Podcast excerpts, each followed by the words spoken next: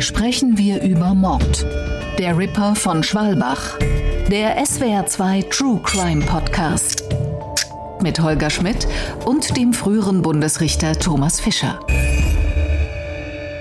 Schönen guten Tag zu einer weiteren Folge sprechen wir über Mord mit Thomas Fischer. Hallo. Hallo, Herr Schmidt. Heute ein, ja, Serienmörder. Es wird blutig und seltsam. Und wenn wir schon bei seltsam sind, meine Einstiegsfrage, was macht eigentlich die Frankenstein-Geschichte mit Ihnen? Der moderne Prometheus, der Gedanke vom künstlichen Menschen. Ist das ein Thema, das Sie beschäftigt? Ja, das ist natürlich ein wichtiges Thema. Und es ist heute ja doch eigentlich aus den Schatten dieser Boris Karloff-Figur weit herausgetreten und steht mitten in unserer rechtsmedizinischen und medizinisch-strafrechtlichen Wirklichkeit. Und das ist schon sehr interessant. Abgesehen jetzt von dem Mythos als solchem, dass der Mensch einen Homunculus schafft und von ihm bedroht wird. Auch das ist ja ein Bild, was heute wiederkehrt. Aber die Zusammensetzung eines lebendigen Menschen mit eigenem Bewusstsein aus lauter Ersatzteilen ist ja nicht so fern, wie wir uns das annehmen. Viele Menschen, denen wir begegnen im heutigen Leben, bestehen ja heute schon aus relativ vielen Ersatzteilen. Vom Kniegelenk über Sehnen, Herzklappen, und Innenohrteilen bis zu Nasenscheidewänden. Und den Maschinen dann von Herzschrittmacher über Maschinen, die das Ganze steuern und auch mit sogenannter künstlicher Intelligenz halbwegs nach Programmen ablaufen lassen. Also das wird sich ja sicherlich auch noch weiterentwickeln.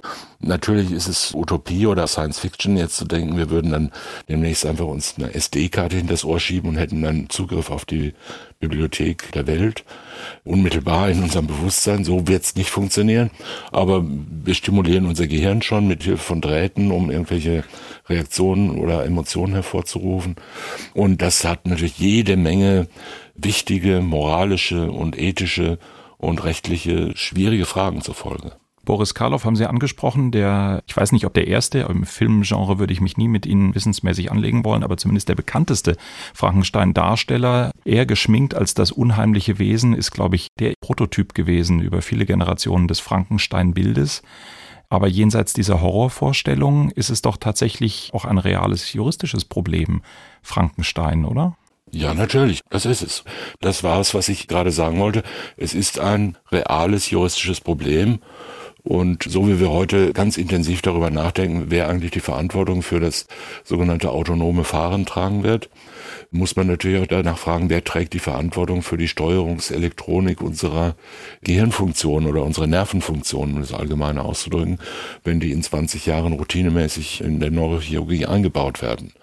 Heute stellt sich das Problem ja schon, was einfacher ist natürlich, wer haftet für die negativen Folgen defekter Herzschrittmacher. Soweit das das Verhalten von Menschen steuert, tun sich da ganz andere Fragen auf. Abgesehen von eher albern wirkenden Fragen, die aber auch ganz interessant sind. Es gibt zum Beispiel eine Strafrechtsnorm, die es verbietet, grausame Handlungen an Menschen oder menschenähnlichen Wesen zu zeigen. Das ist eine Norm, die inzwischen schon, glaube ich, 15 Jahre alt ist. Also in unserem Strafgesetzbuch, Paragraph 131, steht das Wort menschenähnliche Wesen.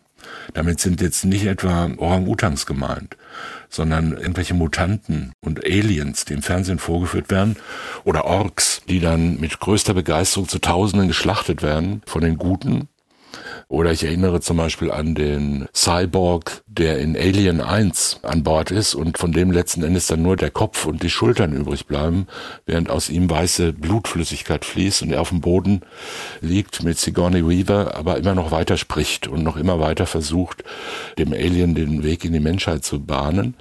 Ist ja auch interessant. Das ist ja eigentlich eine Grausamkeit nicht zu überbietende Szene, in der ein scheinbar lebendiger Mensch in Stücke geschlagen oder zerquetscht wird und das wird mit großer Begeisterung angeschaut. Ist es nicht ein menschenähnliches Wesen und ist es nicht vielleicht strafbar, diesen Film vorzuführen? Kann man schon lange drüber nachdenken, tut man aber nicht. Wir nehmen es mal auf die Liste vielleicht für eine künftige Folge. Vieles von dem, was wir jetzt im Zusammenhang mit Frankenstein gerade angesprochen haben, hat ja aber trotzdem durchaus gute, positive, medizinisch wünschenswerte oder zumindest medizinisch mögliche Ebenen. Im heutigen Fall taucht auch ein Frankenstein-Gedanke auf. Der ist alles andere als moralisch hochstehend und sagen wir mal nach vorne blickend. Das ist eher gruselig und grausam. Der Ripper von Schwalbach hören wir mal, worum es in dem Fall geht. Er war ein sehr musikalischer Mensch, spielte in einer Jazzband. Es ist allerdings so, dass nie zwei gleiche Körperteile fehlen. Er war philosophisch äh, interessiert, er ist gerne gereist.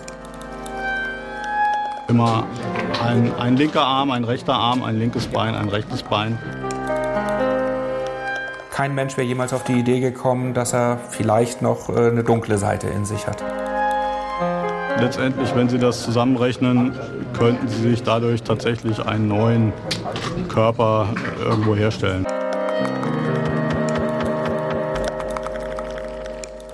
Dass man Mördern ihrem Mördersein nicht ansieht, darüber haben wir schon mehrfach gesprochen in unserer Podcast-Reihe. Aber der sogenannte Ripper von Schwalbach offenbart nach meinem Eindruck ein ganz besonders düsteres Doppelleben. Was damals genau passiert ist, das fasst uns Isabel de Mee zusammen. Die Menschen in Schwalbach mögen Manfred Seel. Er ist Jazzmusiker, Familienvater, ein geselliger Typ. Im August 2014 stirbt Manfred Seel im Alter von 67 Jahren. Sein dunkles Geheimnis lässt er in zwei Fässern in einer Garage zurück. Seine Tochter und ihr Verlobter finden darin die zerstückelte Leiche einer Frau. Die Tote ist eine Frankfurter Prostituierte. 2003 war sie zuletzt gesehen worden. Die Ermittler sind sich sicher, die Frau ist nicht das einzige Opfer von Manfred Seel. Im Keller seines Hauses finden die Ermittler auf mehreren Festplatten rund 30.000 Bilder und tausende Videos mit sadistischen Gewaltdarstellungen. Die Polizei rollt alle ungeklärten sadistischen Morde noch einmal auf. Am Ende sind die Ermittler überzeugt, Manfred Seel hat mindestens vier weitere Frauen ermordet. Im Februar 1971 hatten Spaziergänger am Frankfurter Stadtrand die Leiche einer 19-Jährigen entdeckt. Ihr Mörder hatte mehrere Organe entfernt. Im April 1971 wurde die Leiche einer 23-Jährigen in Frankfurt entdeckt. Der Mörder hatte auch sie verstümmelt. 20 Jahre später, im Jahr 1991, fanden Pilzsammler die Leiche einer 36 Jahre alten Frau in einem Wald bei Hofheim. Der Mörder hatte ihren Bauch aufgeschnitten und den Dünndarm entfernt. 1993 wurde der Torso einer 32-Jährigen entdeckt, zwei Monate später wurden weitere Körperteile gefunden. Der Kopf der Frau blieb verschwunden. 2003 verschwand dann die Prostituierte, deren zerstückelte Leiche sich elf Jahre später in Manfred Seels Garage findet. Ein Arm fehlt. Was Manfred Seel mit den fehlenden Körperteilen gemacht und wie viele Menschen er wirklich getötet hat, wird sich womöglich nie klären lassen.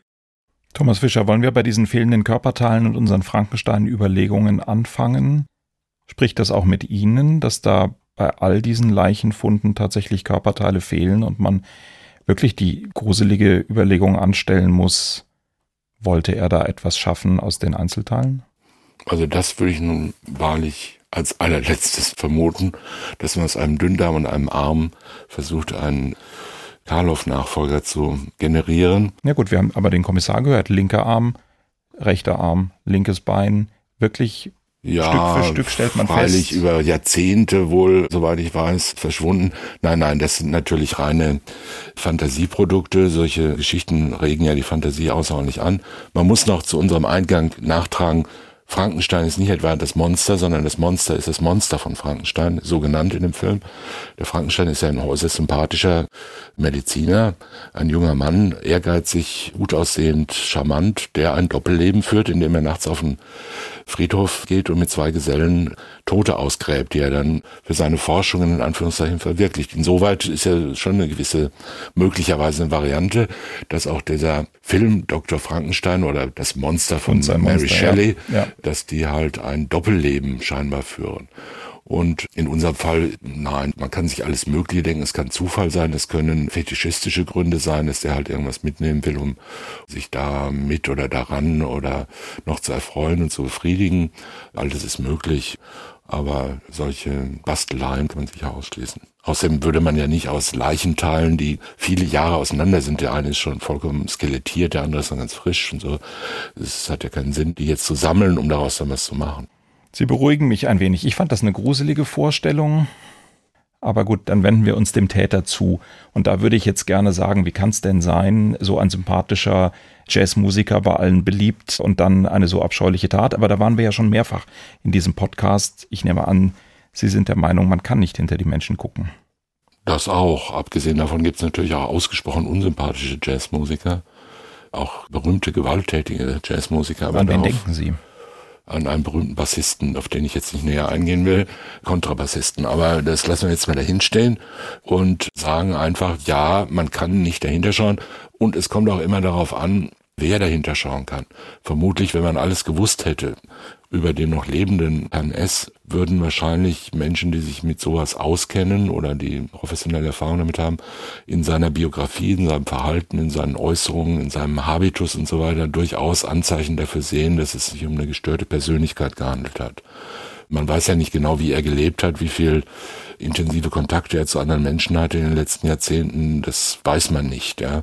Wenn es sich um einen als Eigenbrötler bekannten, aber von seinen Nachbarn wegen der fleißigen Straßenkehrtätigkeit und Rasenmähtätigkeit und freundlichem Grüßen immer als völlig unauffällig bezeichneten Menschen handelt, dann spricht natürlich nichts dagegen, dass er auch noch ein paar Morde auf dem Kerbholz hat. Wir haben ja auch schon mehrfach erwähnt, wir sind ja gerade in Deutschland mit einer Schar von Hunderttausenden von Mördern aufgewachsen, die sich durch fleißiges Rasenmähen und freundliches Grüßen ausgezeichnet haben und es geschafft haben, bis Ende der 60er Jahre ganz zu vergessen, was sie im Zweiten Weltkrieg in Russland und sonst wo auf der Welt angerichtet haben und welche sadistischen Taten sie da vollbracht haben. Also alles ist möglich und da der Beschuldigte, der mutmaßliche Täter, nicht mehr lebt, ist es schwer zu erkennen, ob der jetzt völlig unauffällig war ja, oder ob da nicht sich Teile integriert haben, auch in sein Leben, ob der Persönlichkeitsmerkmale, Auffälligkeiten gezeigt hat, an denen man hätte erkennen können, so ganz reif und gesund ist diese Psyche nicht. Mhm. Ein ganz großer Schock ist es gewesen für die Tochter des Täters, die nach dem Tod des Vaters beim Ausräumen seiner Garage eben die ersten Entdeckungen gemacht hat, die Polizei informiert hat, später in psychologische Behandlung gekommen ist. Sie war Mitte 30, als sie feststellt, dass das Bild, das sie von ihrem Vater hatte, ganz offenkundig eben sehr unvollständig war und da eine gruselige Erkenntnis nach der anderen folgte, kann man mit sowas eigentlich jemals fertig werden, wenn man feststellt, Mitte 30, das Leben das ich bisher gelebt habe, das Bild, das ich von meiner Familie hatte, da haben wesentliche Informationen gefehlt. Damit kann man fertig werden, ja. Natürlich nicht einfach. Und es kommt auch hier, wie immer, und in allen Fällen darauf an. Es gibt viele Menschen, die damit fertig werden müssen oder können, teilweise können, teilweise nicht können, dass das Bild, was sie von ihren Eltern oder ihren Angehörigen gemacht haben, völlig falsch war. Das ist ja nicht ganz unüblich. Und bis zu einem bestimmten Maß ist es ja sowieso ein ganz normaler Prozess der Persönlichkeitsreifung, dass man sich von seinen Eltern distanziert und sagt, also lieber Papa, du bist ja doch nicht der König der Welt. Und liebe Mama, du bestehst ja doch nicht nur aus Fürsorge und Liebe und Zuwendung zu mir.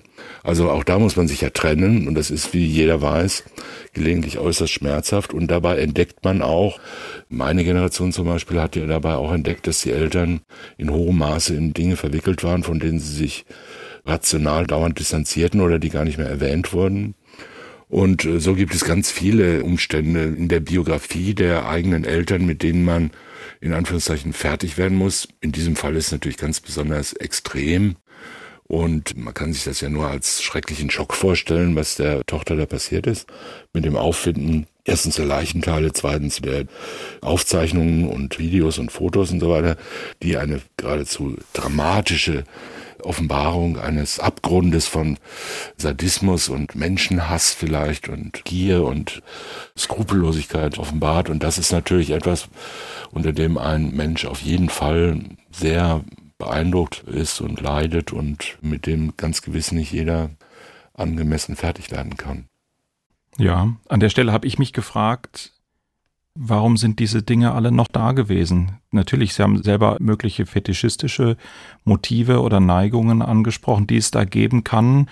So nach dem in Anführungszeichen normalen Bild, das man von einem Mörder hat, will er ja eigentlich nicht erwischt werden. Würde man eigentlich erwarten, dass Spuren möglichst nicht unmittelbar zu ihm führen. In der eigenen Garage Leichenteile, ganz schlechte Ausgangsgrundlage, würde man als Strafverteidiger wahrscheinlich sagen. Also irgendwas muss ihn bewogen haben, das aufzuheben und irgendetwas muss ihn bewogen haben, das letztlich dann ja auch seiner Tochter den Nachkommen zuzumuten, dass man es findet. Das weiß man nicht genau. Also wir alle wissen ja, dass der Mensch an sich zunächst mal davon überzeugt ist, ewig zu leben. Das führt dazu, dass extrem viele Menschen nicht das tun zur rechten Zeit, was sie tun sollten, zum Beispiel Patientenverfügungen ausfüllen oder Testamente machen oder irgendwas regeln. Vorsorge treffen. Vorsorge treffen für den Fall, dass sie plötzlich sterben oder nicht mehr können oder einen Schlaganfall kriegen. Und das führt dazu, dass sie ihre Angehörigen, ihre Erben, ihre Kinder und so weiter in schreckliche Nöte stürzen teilweise. Und zwar nicht, weil sie unbedingt wollen, dass es denen schlecht geht, sondern weil sie einfach denken, naja, fünf Jahre werde ich schon noch machen und es hat ja Zeit, mache ich vielleicht nächstes Jahr, möchte ich jetzt nicht so genau drüber nachdenken. Das ist das eine. Zweitens war das hier offenbar ein Täter, der über lange Zeit seine Taten hat verbergen können, seine Neigung hat verbergen können und bei dem es auch, so wie man das aus den Presseberichten, die ich jetzt da zur Kenntnis genommen habe, nachvollziehen kann, hat er ja alleine gelebt, bei dem es auch nicht sich aufdrängte, dass jetzt die Tochter in den Keller geht und man schaut, was hat denn der Papa da für Videos da unten und was hat er denn auf seinen Festplatten. Das heißt, möglicherweise war so eine gewisse Gewöhnung an die Sicherheit eingetreten. Dritte Möglichkeit ist, er hat einfach noch keine Gelegenheit gefunden, das zu entsorgen. Die anderen Leichen sind ja nicht gefunden worden und auch nicht Teile von den anderen Leichen, also bei ihm im Umfeld. Und da könnte es natürlich sein, dass er gesagt hat, okay, die Fässer, die stehen da lange gut und irgendwann werde ich die mal dann entsorgen. Aber wenn ich es jetzt tue, muss ich irgendwo hingehen, in den Wald gehen, ein Loch graben oder irgendwas machen, wobei ich erwischt werden könnte. Kann sein, einfach nur aufgeschoben, jahrelang mhm. aufgeschoben, verdrängt, nicht mehr dran gedacht oder gesagt, naja, irgendwann mal kann ja nichts passieren. Mhm. Ne? Hat ja keiner einen Schlüssel zu der Garage und also sowas kann schon sein. Wenn wir nicht Mörder über das Denken von Mördern nachdenken, ist ja das Beseitigen der Leiche eigentlich immer ein ganz großer Punkt, nicht nur in Krimis, sondern auch in realen Ermittlungen. Täter machen sich Gedanken darüber, versuchen das möglichst gut zu machen. Häufig spielt ein Wald eine Rolle, einfach weil es einsam ist, nehme ich an, aber eben auch, weil man die Verwesung, Zersetzung der Leiche dort als vielleicht besonders gut gegeben ansieht. Ist es als Tatrichter, als Revisionsrichter auch Ihre Erfahrung, dass Mörder häufig die Beseitigung der Leiche als ein ganz wesentliches Element ansehen und dass es ungewöhnlich ist, wenn man das so dicht bei sich hat, wie es hier in diesem Fall ist? Oder ist das vielleicht Nein, das häufiger? ist nicht völlig ungewöhnlich. Ja. Das kommt schon daher, weil die meisten Morde, also ich sage jetzt mal im rechtstechnischen Sinn mhm. Morde, aber auch andere schwere Gewaltverbrechen oder Tötungsverbrechen, Totschlagverbrechen, oder Körperverletzungen mit Todesfolge, weil die in vielen Fällen in spontanen, emotional hoch belasteten, hoch verdichteten Situationen entstehen. Also die Welt des Mordes in der Wirklichkeit ist nicht von diesen extrem schlauen, planenden Berufsverbrechern geprägt, die wir aus Krimis kennen, die also so Dinge lang einfädeln und monatelang planen und detailliert irgendwo was hinlegen, damit ein anderer das findet und Spuren falsch legen, sondern diese Welt ist geprägt von Gewaltdurchbrüchen, von spontanen Hassausbrüchen, von massiver Gewalt, die aus dem Ruder läuft und vielem anderen. Und sehr viele Täter von schweren oder tödlichen Gewaltverbrechen sind sozusagen mit den Folgen ihrer Tat sehr unvorbereitet konfrontiert. Und dann geht's halt los, ja, was macht man jetzt? Und da werden natürlich viele, in Anführungszeichen, Fehler gemacht, die dann zur Aufdeckung führen können. Es werden Decken oder Teppiche benutzt, um die Leiche aus der Wohnung zu schleppen oder zu schleifen. Diese Decken hinterlassen eine breite Faserspur auf der Steintreppe des Hauses, aus der man die runterzieht und vieles ähnliche oder im Kofferraum des Wagens, mit dem man die Leiche wegfährt. Dann fährt man über die rote Ampel und wird geblitzt. Es passieren unglaubliche Dinge in so einer Situation, teilweise aus Erregung und Angst, teilweise einfach nur aus Zufall. Mhm.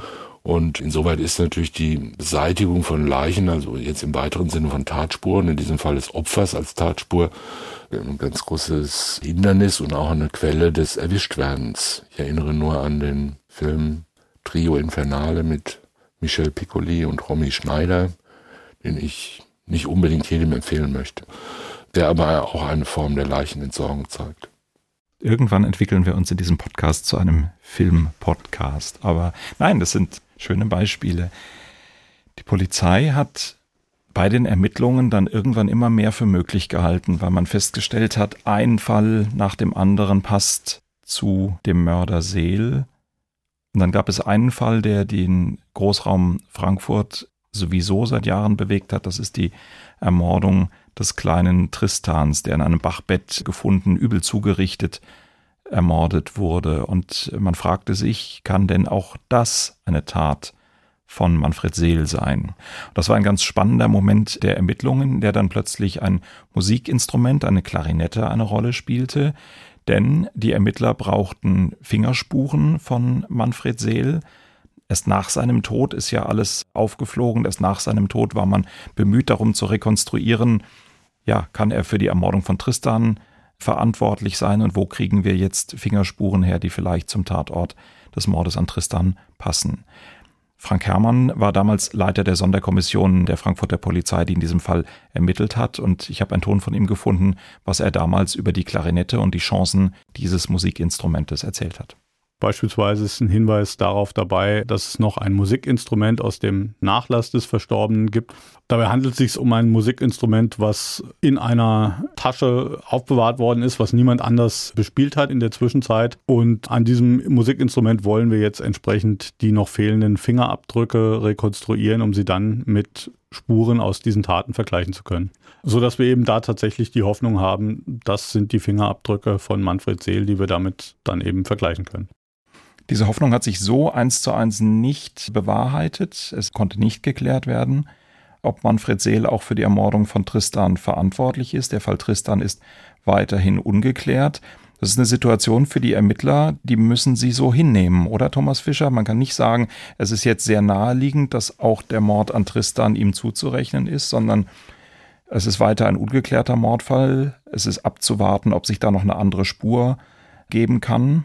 Ja, also man könnte allenfalls natürlich bei einem fast identischen Tatbild darauf schließen, aber es scheint ja doch so, dass der Täter hier bevorzugt oder ausschließlich sonst Frauen, Frauen umgebracht hat. hat ja. Und warum er jetzt, also es ist ja ein völlig abweichendes Tatbild und da müsste schon gravierendes anderes dazukommen. Ich kenne natürlich jetzt die Beweislage und die Indizienlage nicht im Einzelnen. Das muss man dann hinnehmen. Klar, wenn man keine sichere Zuordnung machen kann, gibt es halt nur die Übereinstimmung, dass da jemand ohne erkennbaren Grund, ohne feststehenden Täter, ohne naheliegende andere Verdächtige ermordet wird und dass möglicherweise da die Gewalt in einer, sagen wir mal, tatbestandsüberschießenden Weise an der Leiche noch feststellbar ist und dass man sagt, gut, das sieht ja fast so aus, als hätte es der Herr S. gemacht. Äh, aber das reicht natürlich allein nicht aus. Mhm. Es gibt viele Sadisten bedauerlich viele. Mindestens vier Morde sind eindeutig Manfred Seel nach seinem Tod zugeordnet worden. Was mir aufgefallen ist, ist, dass im Ablauf dieser Morde auch Jahrzehnte eine Lücke klafft, in der es keinen Mord gibt, der ihm zugeordnet werden kann. Trauen wir uns da die Spekulation zu, hat er in der Zeit nicht gemordet, war sein Leben da anders? Oder gibt es einfach weitere Morde, die unentdeckt geblieben sind? Das kann jeder sich so vorstellen, wie er will. Es gibt keinen Hinweis, wie es üblicherweise Serienmörder machen, äh, weil es keine üblichen Serienmörder gibt.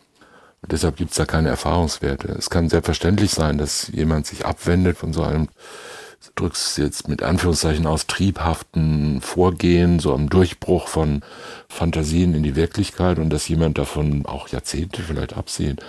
So wie schwer Alkohol- oder drogensüchtige Menschen auch lange Trockenphasen haben und dann plötzlich wieder abrutschen.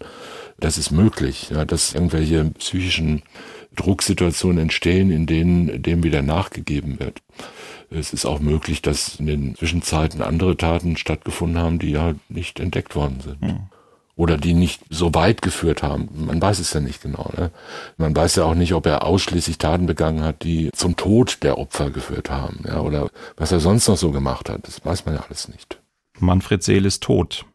Alle Strafverfahren, die mit den Morden zu tun haben, die eindeutig ihm zugeordnet werden können, sind damit aufgeklärt und führen nicht zu einer Gerichtsverhandlung, soweit richtig? Ja. Wenn er noch am Leben gewesen wäre, wahrscheinlich aber jetzt auch relativ trivial die Frage, würden wir von einem Mordprozess sprechen.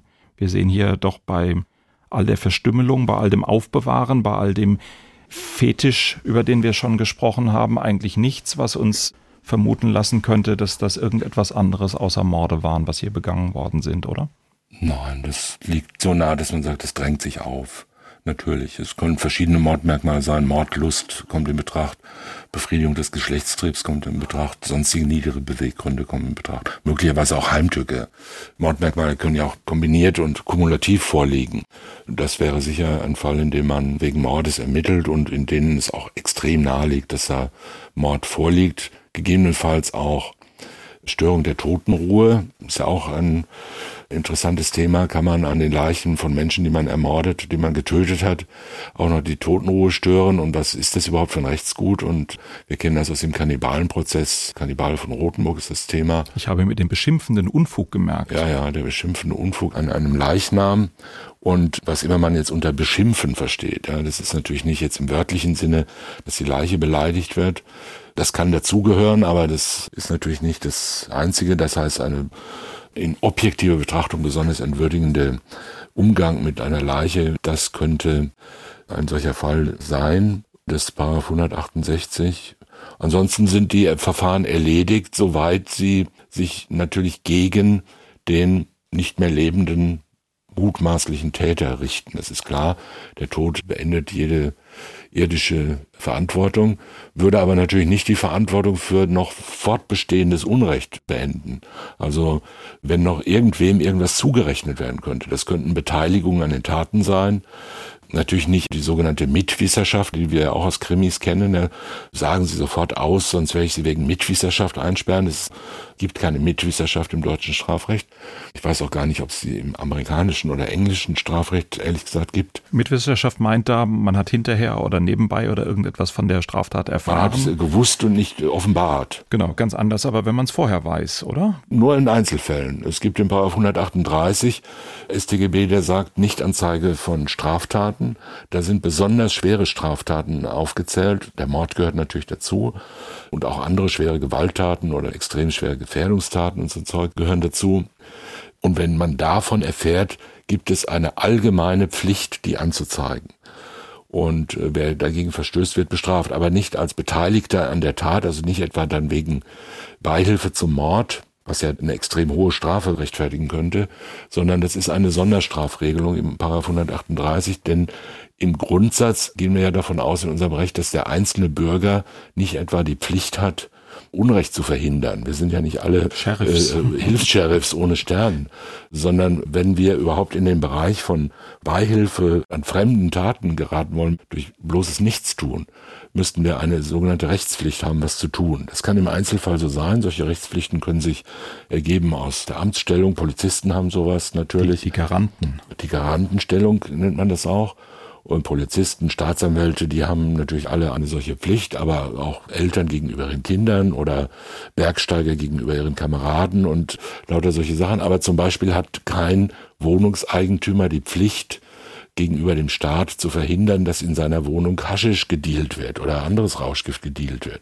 Wenn er selber nicht sagt, das könnt ihr ruhig machen, wenn er ein Lager für eure Ware braucht, dann könnt ihr das bei mir in der Speisekammer machen. Also wenn er sozusagen seine Wohnung dafür bewusst zur Verfügung stellt. Mhm. Wenn er aber nur weiß, die Mieter meiner Wohnung sind Dealer, ist er nicht etwa wegen Beihilfe zum Handeltreiben mit Betäubungsmitteln schuldig. Da gibt es eine ganze Reihe von BGH-Entscheidungen, auch in anderen Fällen, wo irgendwelche Haus- oder Wohnungsbenutzer, Mieter, Besucher Straftaten begehen mit Wissen des Eigentümers oder des Wohnungshauptmieters oder was, der dann angezeigt wird oder verfolgt wird wegen Beteiligung an diesen Taten. Und das führt doch in sehr häufigen Fällen dann zum Freispruch, weil eine solche Garantenpflicht nicht besteht. Die kann auch aus Vertrag bestehen, aber sie besteht jedenfalls nur in ganz wenigen Fällen einfach mal so für alle und unabhängig von der Garantenstellung. Das ist zum Beispiel bei der Nichtanzeige von Straftaten der Fall. Das nennt man dann echtes Unterlassungsdelikt. Die anderen nennt man unechte Unterlassungsdelikte. Oder zum Beispiel bei der unterlassenen Hilfeleistung. Das wollte ich gerade fragen. Systematisch müssten die doch eigentlich zusammengehören. Die gehören zusammen. Das sind echte Unterlassungsdelikte. Das bedeutet, das bloße Unterlassen ist der Tatbestand und diese Pflicht trifft jeden. Wenn jeder beliebige strafmündige Bürger an einem Unglücksfall vorbeikommt, einen schwer Verletzten da liegen sieht, einen Unfall betrachtet, muss er Hilfe leisten. Wenn er das nicht tut, wird er nicht etwa wegen Mordes also da liegt jetzt eine... Oder fahrlässiger Tötung oder, oder ja, ja, das schon, fahrlässige Tötung. Ja, nee, auch nicht fahrlässige Tötung, sondern wegen unterlassener Hilfeleistung. Und das ist eine wesentlich geringere Strafe. Ich glaube, der Strafrahmen geht bis fünf Jahre maximal. Und wenn man jemanden liegen lässt, von dem man annimmt, der liegt schwer verletzt da, kommt vorbei und sagt, es ist mir egal und wenn du stirbst, was geht mich das an? Dann kann man wegen unterlassener Hilfeleistung höchstens fünf Jahre, ich glaube es sind fünf, Freiheitsstrafe kriegen. Während wenn man ein Garant wäre, könnte man ja jetzt wegen Totschlag durch Unterlassen oder gar Mord durch Unterlassen bestraft werden. Das heißt, man würde in den vollen Strafrahmen des Ursprungsdeliktes kommen. Das ist der große Unterschied. Und das ist bei der Nichtanzeige von Straftaten auch der Fall. Da gibt's dann wieder sehr schöne Probleme im Einzelnen. Trifft das auch Ärzte, die von Patienten unter dem Schutz des Patientengeheimnisses von Straftaten erfahren? Seelsorger. Und natürlich das Beichtgeheimnis, ganz wichtige Frage. Und es geht dabei immer nur um zukünftige Verbrechen, die noch verhindert werden können. Wenn ich jetzt erfahre, dass jemand, den ich kenne, vorgestern einen Mord begangen hat, bin ich mitnichten verpflichtet, zur Polizei zu gehen, das anzuzeigen. Also das ist ja der klassische Fall, in Krimis, wo dann der Inspektor immer sagt, sie werden jetzt wegen Mitwisserschaft verfolgt. Das ist nicht strafbar. Man hat keine Verpflichtung, die staatliche Strafverfolgung an sich zu unterstützen. Wir sind in einen sehr spannenden Exkurs gekommen. Ich will eines nochmal ganz deutlich machen, dass die Frage der möglichen Anzeigbarkeit dieser Morde des Rippers von Schwalbach, dafür gibt es keinen Anhaltspunkt.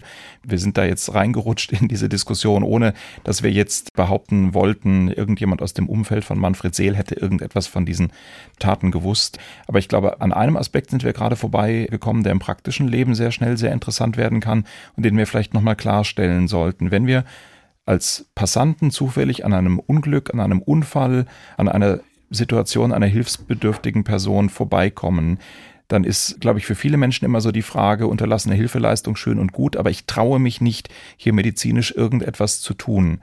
Das ist aber nicht nötig, oder? Es reicht das Hilfe holen, das Schlichte. Natürlich. Also Hilfe leisten bedeutet ja nicht äh, sinnlose Tätigkeiten ausüben, die man gar nicht beherrscht oder die man nicht kann. Voraussetzung für die Verwirklichung eines Unterlassungstatbestands. Mhm. Unterlassen ist ja eine Form des, was man in der Rechtssprache Handlung nennt. Es gibt aktives Tun und es gibt Unterlassen. Beides zusammen hat den Oberbegriff Handlung. Und eine Handlung durch Unterlassen kann nur dann strafbar sein, wenn dem Täter das von ihm verlangte Handeln überhaupt möglich wäre. Ich kann nicht dafür bestraft werden, dass ich jetzt im Moment es unterlasse, in Marokko irgendwas zu tun weil ich nicht die Möglichkeit habe, da was zu tun. Es gibt auch da wieder schöne Ausnahmen, über die man lange und intensiv streiten kann und auch muss. Zum Beispiel bei allem, was mit Geld zu tun hat. Wenn man den schöne Regel anwendet, die so aus dem Zivilrecht kommt, Geld hat man zu haben. Eine klassische Regel des bürgerlichen Gesetzbuchs von 1900. Das heißt, jeder ist dafür verantwortlich, dass er kein Geld hat. Wenn man die in gewisse Fälle überträgt, muss man sagen, zum Beispiel die Nichtabführung von Versicherungsbeiträgen nach 266a StGB, also zum Beispiel Beschäftigung von Schwarzarbeitern und Nichtabführen der Krankenversicherungsbeiträge. Da müsste es im Grundsatz immer darauf ankommen, ob der nicht abführende Arbeitgeber überhaupt Geld hat. Und wenn er das nicht hat, kann er ja nichts abführen. Da neigt aber die Rechtsprechung dazu zu sagen, Geld hat man zu haben. Und da muss er alles andere liegen und stehen lassen, aber erstmal muss er die AOK bedienen. Das ist das Wichtigste auf der ganzen Welt. Da sollte man keine Fehler machen und nicht sagen, ich habe halt kein Geld, weil ich alles ausgegeben habe. Das hilft einem dann nicht. Ansonsten ist die Möglichkeit zum Handeln die Voraussetzung für eine Unterlassungsstrafbarkeit. Ich glaube, das müssen wir nochmal eine ganz kurze Sekunde, weil es jetzt wirklich sehr komplex geworden ist, sortieren. Die Regel im Zivilrecht, die bedeutet, du kannst dich nicht rausreden, dass du kein Geld hast. Ich kaufe etwas und kann dann nicht sagen, Kaufpreis bezahlen geht nicht, weil ich es nicht habe, sondern die Kaufpreisforderungen, die muss ich bedienen, egal wozu es führt. Und so dann eben auch im Strafrecht bezogen auf die Sozialversicherungsbeiträge. An der Strafbarkeit ändert sich nichts, wenn ich sage, ich habe das Geld nicht, weil ich wusste ja, dass ich es hätte haben müssen. So richtig zusammengefasst. So kann man das zusammenfassen. Ich finde ja persönlich Zivilrecht unfassbar viel grausamer und schwieriger als Strafrecht und habe mich immer zu blöd dafür geführt. In vielen Fällen äh, unterschätzt man das Zivilrecht stark, ja. Sowohl was die Schwierigkeit als auch die Konsequenzen fürs Leben betrifft. Betrifft, genau. Zurück zu dem Ripper von Schwalbach, der mindestens vier Menschen getötet hat, der auf eine, wir haben gesagt, man kann es nicht der Frankenstein-Sphäre zuordnen, einzelne Organe hat verschwinden lassen, dem möglicherweise weitere Taten zugetraut werden. Vielleicht wird in der Zukunft auch noch der ein oder andere Mordfall ihm zugerechnet werden. Unterm Strich ein wirklich besonderer Serienmörder oder aus ihrer richterlichen Erfahrung ein mehrfacher Mörder mittlerer Art und Güte, um wieder im Zivilrecht zu sein? Nein, ich glaube, dass wenn es so stimmt, wie die Presse es berichtet und wie man es weiß und ermitteln kann auf der Grundlage des Umstands, dass der Täter ja tot ist und ein Ermittlungsverfahren im engeren Sinne ja gar nicht mehr stattfindet, natürlich, sondern das Verfahren endet mit dem Tod des Beschuldigten ohne weiteres. Man muss es noch nicht mal richtig feststellen, also durch einen formellen Beschluss. Dann kann man schon sagen, dass hier das gegeben ist, was man kriminologisch einen Serientäter, einen Serienmörder nennt. Das kommt nicht häufig vor, weil dieser Begriff Serienmörder sich auch dadurch auszeichnet, dass es eine übergreifende zum Beispiel Motivation gibt. Ja. Jemand, der im Alter von 18 Jahren jemanden totschlägt, weil er ihm die Freundin ausgespannt hat und im Alter von 37 Jahren jemanden aus anderen Gründen ermordet oder tötet, der wird man ja nicht als Serienmörder bezeichnen. Auch wenn es dreimal vorkommt im Leben, ist es schlimm genug, aber ich würde es nicht als Serienmörder bezeichnen. Während wir ja immer wieder doch mal gelegentlich von solchen monströsen Taten hören, irgendwo im fernen Russland oder sonst wo, wo irgendein Mensch plötzlich mit einem Bild in der Zeitung steht und dann wird gesagt, ja, es wird vermutet, dass er 109 Menschen ermordet hat oder sowas und er ist ganz stolz darauf und sagt, nein, es waren mindestens 129. Es ist immer kaum fassbar, aber sowas gibt es offenbar. Und aus meiner eigenen Erfahrung kann ich da nichts dazu beitragen. Ich kenne das auch nur aus der Presse. Und da sind wir dann persönlich, glaube ich, froh drüber, oder? In der Tat. Ich sage gleich Danke. Ich sage aber vorher noch verurteilt. Das ist der Podcast von Heike Berufka, der von mir sehr geschätzten Gerichtsreporterin des Hessischen Rundfunks, die auch schon in unserer Podcast-Reihe zu Gast war. Sie macht den Podcast zusammen mit Bastillette. Verurteilt heißt der Podcast, wie gesagt. Und es beginnt eine neue Staffel, die Sie überall dort finden, wo Sie auch uns gefunden haben. Im ersten Fall geht es um Thorsten W., der Anfang 2007 seine Großmutter und deren Lebensgefährten erschlägt, weil er nicht das Geld für einen Skiurlaub bekommt.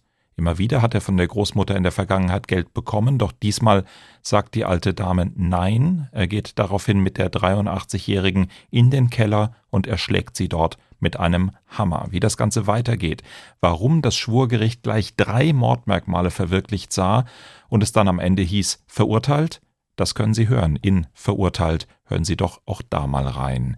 Ich sage Danke an Georg Brandl und Alexander Kote für die Betreuung dieser Folge auf der anderen Seite der Scheibe. Ich danke Ihnen natürlich, Thomas Fischer, und sage Danke an Walter Filz, Sonja Hase, Wilm Hüffer, Marie-Claire Schneider und allen, die geholfen haben, auch wenn ihre Arbeitgeber oder die Mandantschaft wahrscheinlich dagegen gewesen wären, wenn sie es denn wüssten. Auf Wiederhören sagt Holger Schmidt.